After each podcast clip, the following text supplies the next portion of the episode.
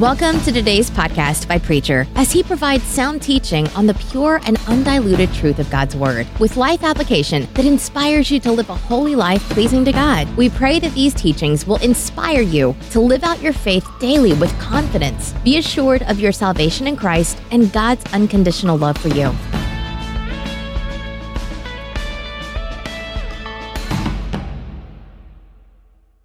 Our scripture lesson this morning will be taken from the book of Luke, the 23rd chapter, and beginning with the 32nd verse. And I will read again, talking about the crucifixion of the Lord Jesus Christ. They took two others also, both of them criminals, to put to death with Jesus. When they came to the place called the skull, they nailed Jesus to the cross there, and the two criminals, one on his right and one on his left. Jesus said, Forgive them, Father. They don't know what they're doing. They divided his clothes among themselves by throwing dice. The people stood there watching while the Jewish leaders made fun of him. He saved others. Let him save himself if he is the Messiah, whom God has chosen.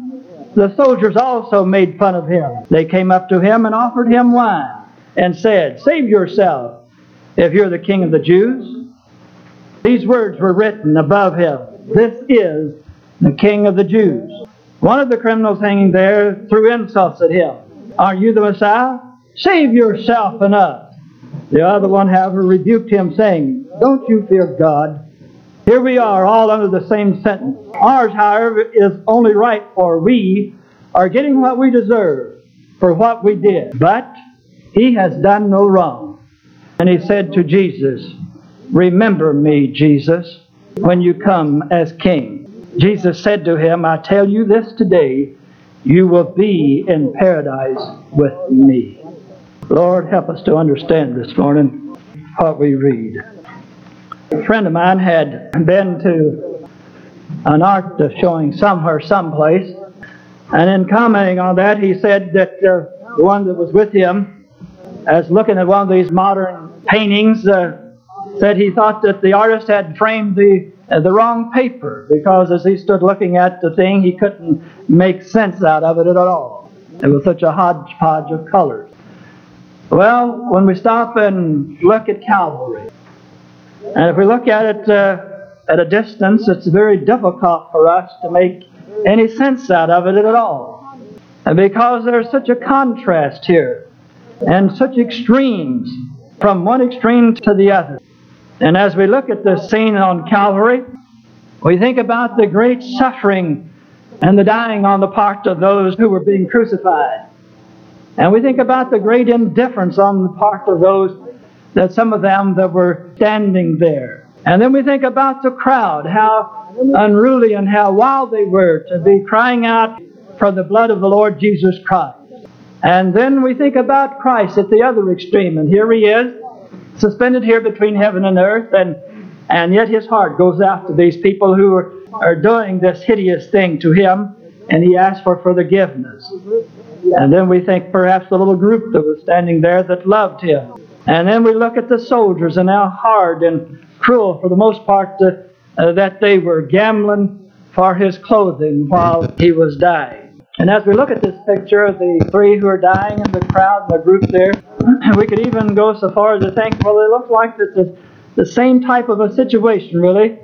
There's nothing really different about it because uh, they come from the same town. They're dying on the same hill. They're dying in the same way to be being crucified. And they were sentenced there to die through the same government. And we see that uh, they have much in common. And here they are together suffering the last pangs before death comes. And it seems like it's a sort of the same situation. But if you move a little closer and look at it for what it really is, you can see that there are those there are together on the hill, but there are those things that separate them as far as the east is from the west. And it all can be seen, I think, in a very vivid way as we look at the two men dying with the Lord Jesus Christ and catch something of the picture uh, that uh, Luke caught for us to be able to see. And the contrast can be seen as the The two are dying as they make an approach to, to dying and the way that they are dying. One might say, well, it's not quite fair to treat the two dying there on the cross and see that by what you see there and what you hear there to judge them in relation to their character because they were under great uh, distress and pain and suffering. But you know, I discovered something a long time ago, dear ones, and that's the being in the service and in the war and being under shell fire. I discovered that you could discover something within 15 minutes with a man that was facing certain death. And sometimes you can in a lifetime otherwise. Because as it is in this situations where the camouflage is stripped away from us and, and we are really who we are and what we are. The soul is laid bare. And what you see is what we really are. And dear friends, that's exactly what was happening here on Calvary's Hill so long ago. The thing that happened to these two men, these two thieves, they were two thieves. It looks like they're the same even there, but notice what a difference between these two thieves when, when you strip away all the outward trappings here and take a look at the soul and see what the soul really is. And, and record has that tells us that one of these thieves that were dying with the Lord Jesus Christ, name was Gestas. I think I know this man because I have associated with him all too many times within my own shadow. He was a thief, and he's not the type of thief that would go out here and steal petty stuff. He's really a thief at heart. It becomes a way of life to him. It is a way of life. And he approaches the world in this way. The world owes him a living.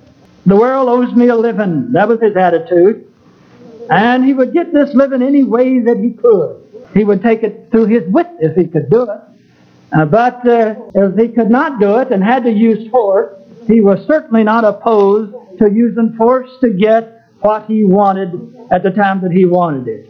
The only thing that he really understood was power. For, all probability, he was one of the revolution uh, that uh, one of the many of the revolution was going on at that uh, at that time.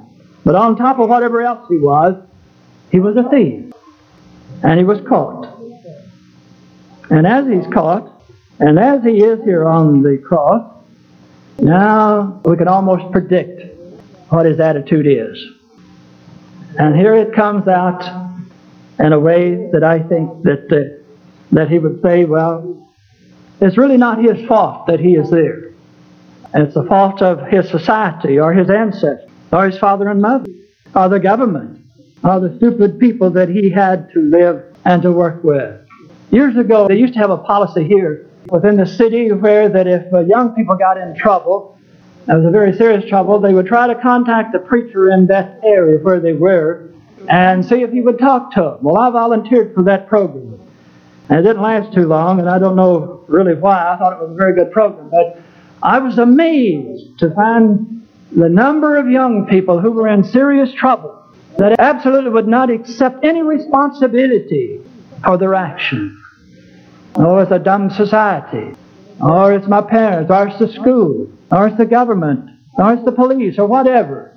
Never coming to the place where they would accept the responsibility for their own action. And that's this man at the very heart. And so, look at the situation. He turns to the Lord Jesus Christ. Now, okay, this is hard to understand. Oh, it's hard for me to understand. Here, this man is within arm's reach of the Lord Jesus Christ that hadn't been spiked to a cross. Here he was right beside perfection. Here he was beside personified love. Here he was in the presence of the best that God had to offer. And he was oblivious to it. And he sneered at the Lord Jesus Christ and said what was really within his heart and what he was really thinking. Well, if you really have the type of power that you say that you have, why don't you come down from this cross and take us with you? That's what he would have done. Because the only thing he understood was this type of power, you see, this type, this type of might and force. Oh, he would readily have done that. You see, this man never understood uh, the why of the cross and why it could be and why it ought to be.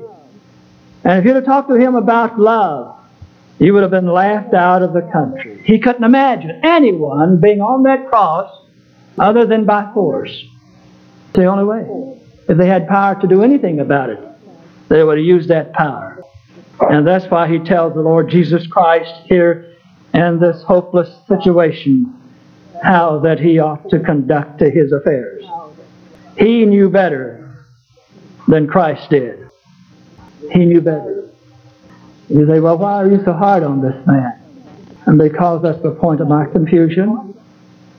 I don't have to check your heart to understand what it is prone to, because there beats within this body of mine a human heart too.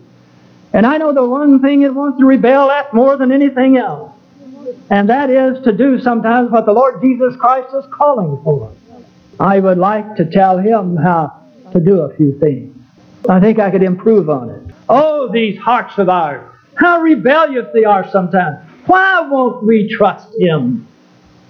But we don't, and we fight it. And it's a battle raging all time. Maybe it ceases a little bit and tones down, but the tendency on the part of us, instead of following the dictates that God has given to us through the Lord Jesus Christ, is follow the dictates of our own hearts. And so this man here was trying to tell the Lord Jesus Christ how he might more perfectly perfect the kingdom. Come down. Come down. This man could not trust goodness. He could not trust love. I want to ask you a question this morning. Can you? Or do we hesitate? Oh, don't we hesitate? And yet, this is the thing that led this man completely afield. He had no way, seemingly completely void, of any response to trust love. Can you trust love to lead you through life and to give to you and to God's kingdom what it ought to have? At the same time, we hesitate to make this the very prime and the very motivating part of our life. There was an instrument of death, the cross. And what Jesus did there upon that cross that spells out love.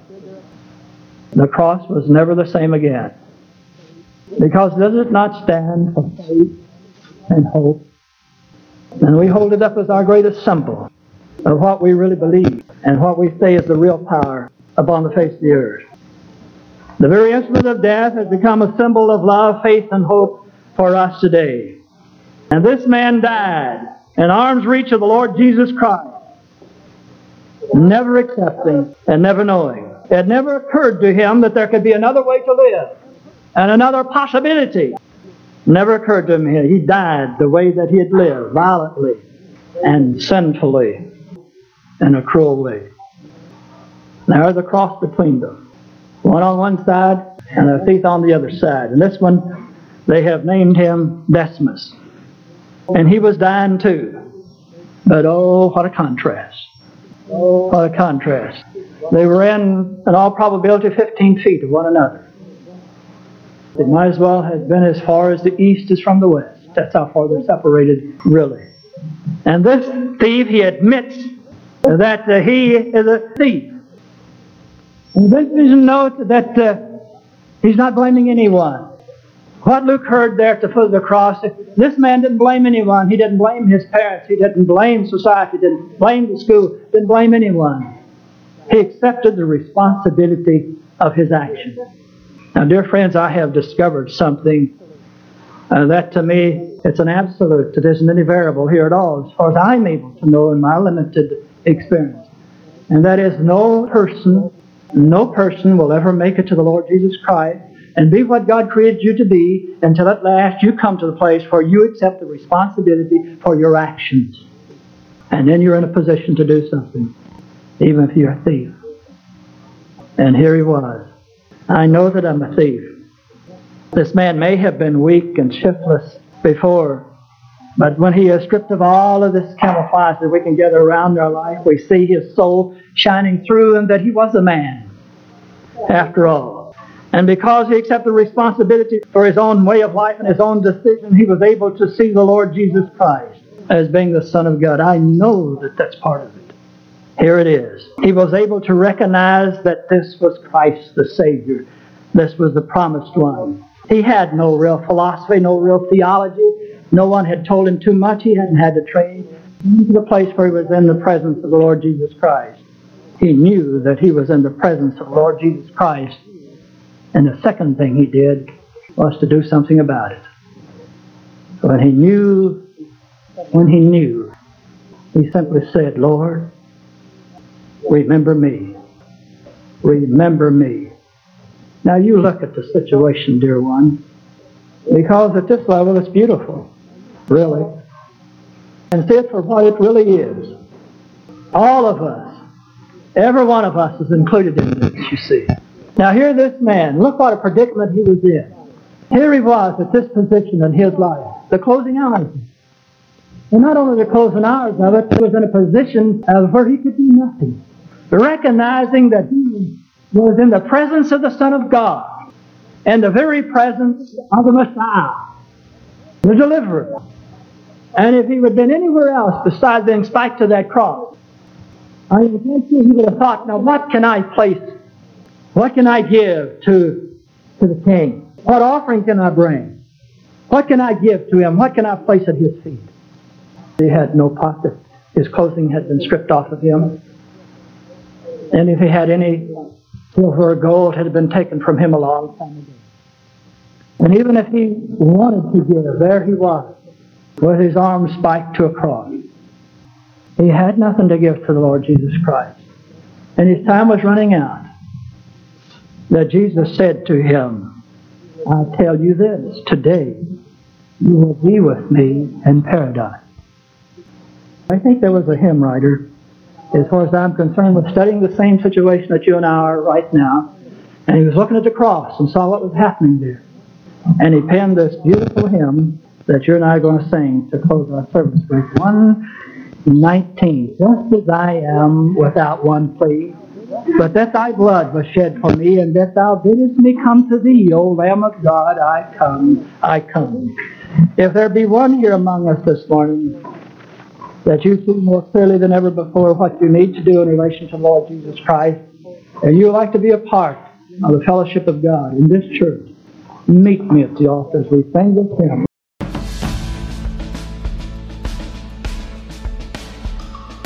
Thanks for listening. Hope you were blessed. We pray the Holy Spirit will make you a doer of His words, finishing the work He started and making you more like Christ for the transformation of this world and preparation for heaven.